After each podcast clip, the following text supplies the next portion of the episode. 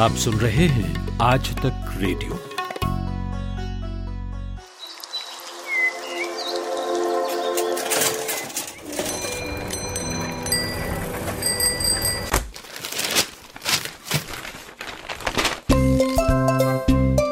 आज के अखबार आज के अखबार। नमस्कार, आज तारीख है तीस दिसंबर, गुरुवार का दिन है और आज तक रेडियो का ये बेहद खास सेगमेंट है आज के अखबार। यहाँ पर हम आपको देश दुनिया के तमाम अखबारों से सुर्खियाँ बताते हैं। मेरा नाम अमन गुप्ता है और मेरे साथ यहाँ मौजूद हैं शुभम तिवारी। तो शुभम, बताइए सबसे पहले देश के अखबारों में क्या खबरें हैं आज? Good morning Aman. जैसी कि रवायत रहती है, दो दिन के बाद साल तो बदल जाएगा, लेकिन अखबारों के हेडलाइंस और जो लीड हैं वो नहीं बदल पा रहे हैं।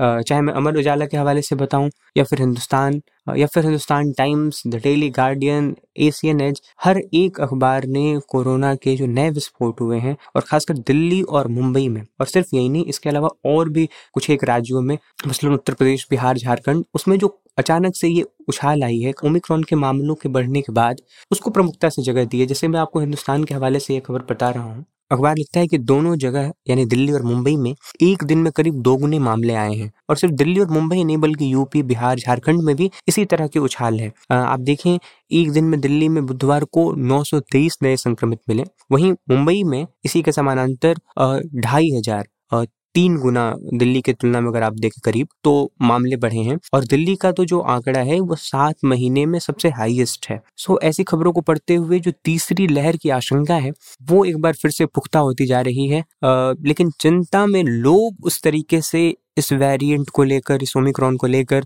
उतने सजग नहीं दिख रहे हैं जितना उन्हें दिखना चाहिए, क्योंकि आप देखें एशियन एज में उसी के बगल में एक तस्वीर छिपी है और ये तस्वीर गोल्डन टेंपल के बाहर की है, और लोग बिना मास्क लगाए बड़ी संख्या में, बिना किसी सोशल डिस्टेंसिंग का पालन करते हुए और भीड़ में खड़े हैं, और वे पर्यटन टूरिज्म इस वक्त भी कर रहे हैं। इसी के समानांतर दिल्ली में जो समस्या है, जो मेट्रो में पाबंदी लगा दी गई है कि एक सीमित संख्या में लोग मेट्रो में अब चढ़ेंगे, लोगों की संख्या की वजह से मेट्रो स्टेशन के बाहर लंबी लंबी कतारें देखने को मिल रही हैं, और अक्षरधाम की एक तस्वीर ए एन आई के हवाले से हिंदुस्तान ने छापी है।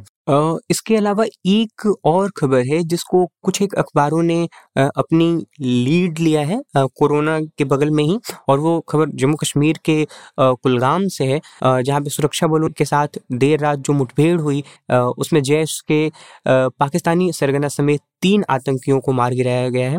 फिलहाल अनंतनाग में भी घेराबंदी है और एक और आतंकवादी की तलाश वहाँ पर जारी है।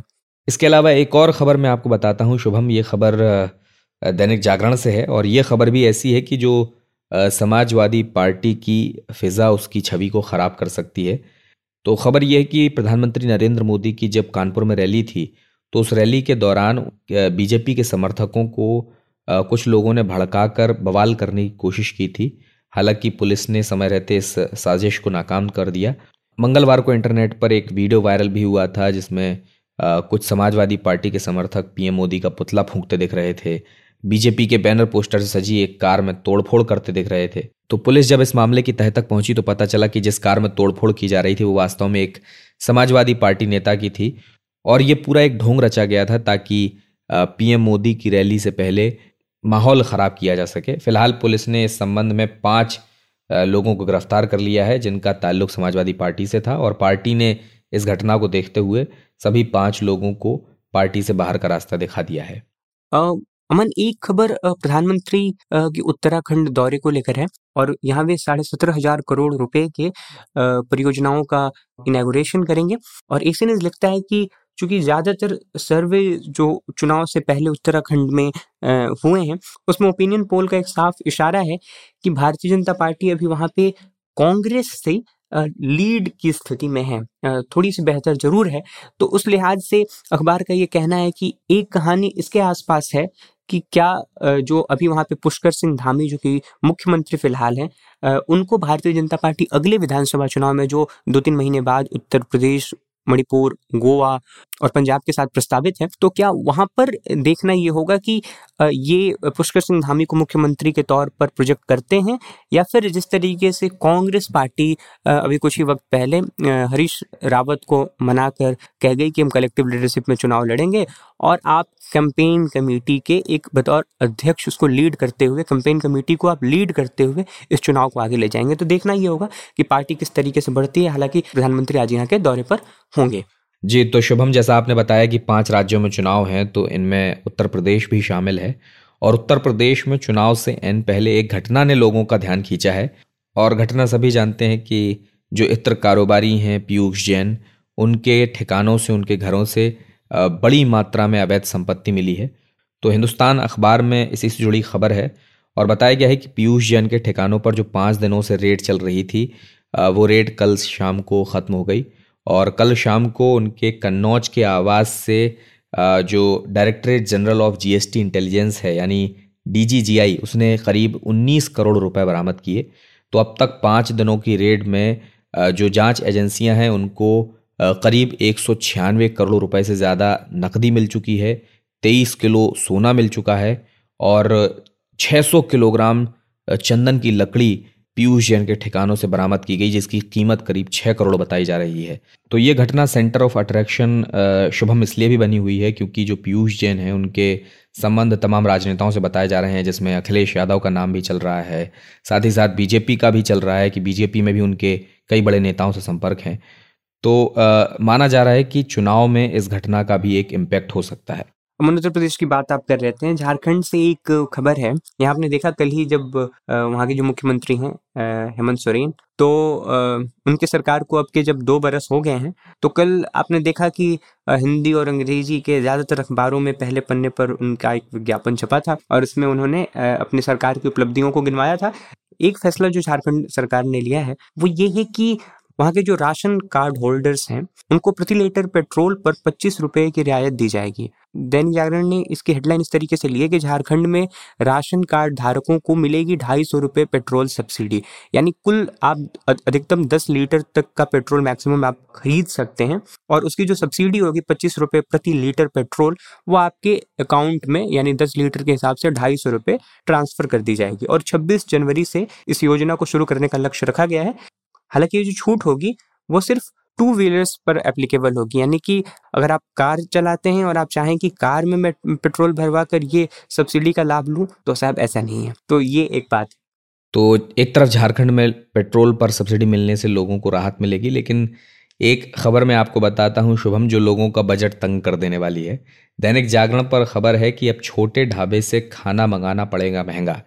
दरअसल जीएसटी नेटवर्क से जो छोटे ढाबे अब तक नहीं जुड़े हैं और वहाँ का खाना अगर आप जोमेटो, स्विगी या दूसरे फूड एग्रीगेटर से मंगाते हैं तो एक जनवरी से इस पर पाँच परसेंट जीएसटी फूड एग्रीगेटर वसूलेंगे। अभी तक ऐसा नहीं होता था लेकिन अब से ऐसा होगा। हालांकि जिन ढाबों में पहले से पाँच परसेंट जीएसटी वसूला जा रहा है तो फूड एग्रीगेटर उन पर जीएसटी नहीं वसूलेंगे, लेकिन जिन पर नहीं वसूला जा रहा है उन पर फूड एग्रीगेटर अब एक जनवरी से पाँच परसेंट जीएसटी लेने लगेंगे। और एक जनवरी से आपको ओला, उबर से ऑटो या जो टू व्हीलर्स हैं उनको भी बुक करने पर पाँच परसेंट जीएसटी देना होगा, जबकि अभी नियम जो है वो सिर्फ कार की बुकिंग पर ही पाँच परसेंट जीएसटी देना पड़ता है। अमन, एक और खबर दैनिक जागरण की मैं आपको बता रहा हूँ, ये लीड दैनिक जागरण ने इसको लिया है। खबर है कि जो ईडब्ल्यूएस यानी इकोनॉमिकली वीकर सेक्शन के लिए जो रिजर्वेशन की व्यवस्था है, उसके लिए जो सुप्रीम कोर्ट ने जो सरकार के मानक थे, जो पैरामीटर्स सरकार ने तय किए थे कि इन पैरामीटर्स के आधार पर, इन एलिजिबिलिटी क्राइटेरिया के आधार पर आपको रिजर्वेशन दी जाएगी, उस पर कोर्ट ने उन मानकों पर सवाल उठाए थे।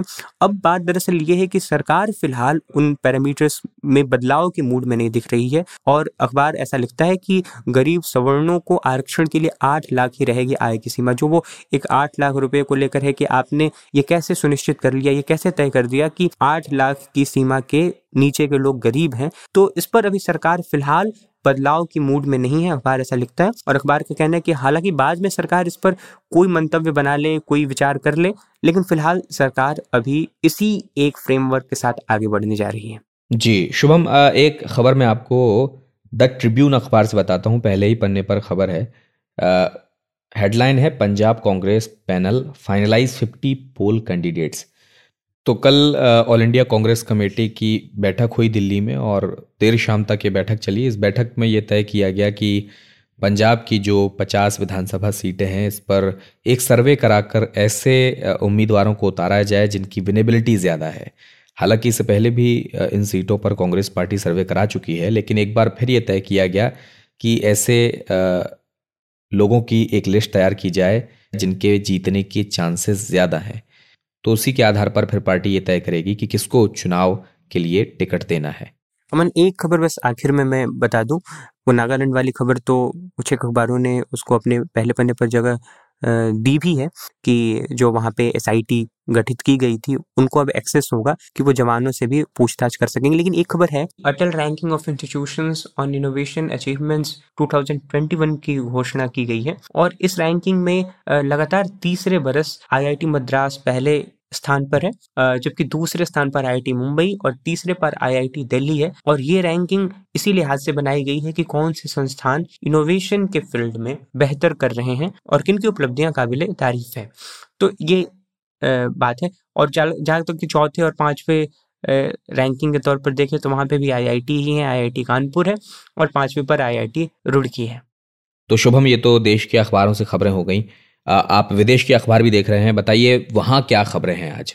अमन, जहाँ तक इंटरनेशनल खबरों की बात है तो मैं डेली गार्डियन देख रहा हूँ और यहाँ भी बदकिस्मती से फिर वही कोरोना की खबरें हैं। आप चाहे डेली गार्डियन उठा लें, वॉल स्ट्रीट जर्नल उठा लें या फिर न्यूयॉर्क टाइम्स, हर जगह खबरें कोरोना के मामलों में आए उछाल से पटी पड़ी हैं। आप देखें, गार्डियन से मैं ये खबर पढ़ रहा हूँ, वे लिखते हैं कि French daily Covid cases about two lakh as Italy introduces stricter green pass. विस्तार से अगर मैं खबर को बताऊं तो बुधवार को फ्रांस में एक दिन में दो लाख आठ हजार केस दर्ज किए गए और ये आप समझें कि ये फ्रांस में तो एक दिन में आया सबसे बड़ा उछाल है ही, ये पूरे यूरोप के लिए एक रिकॉर्ड है।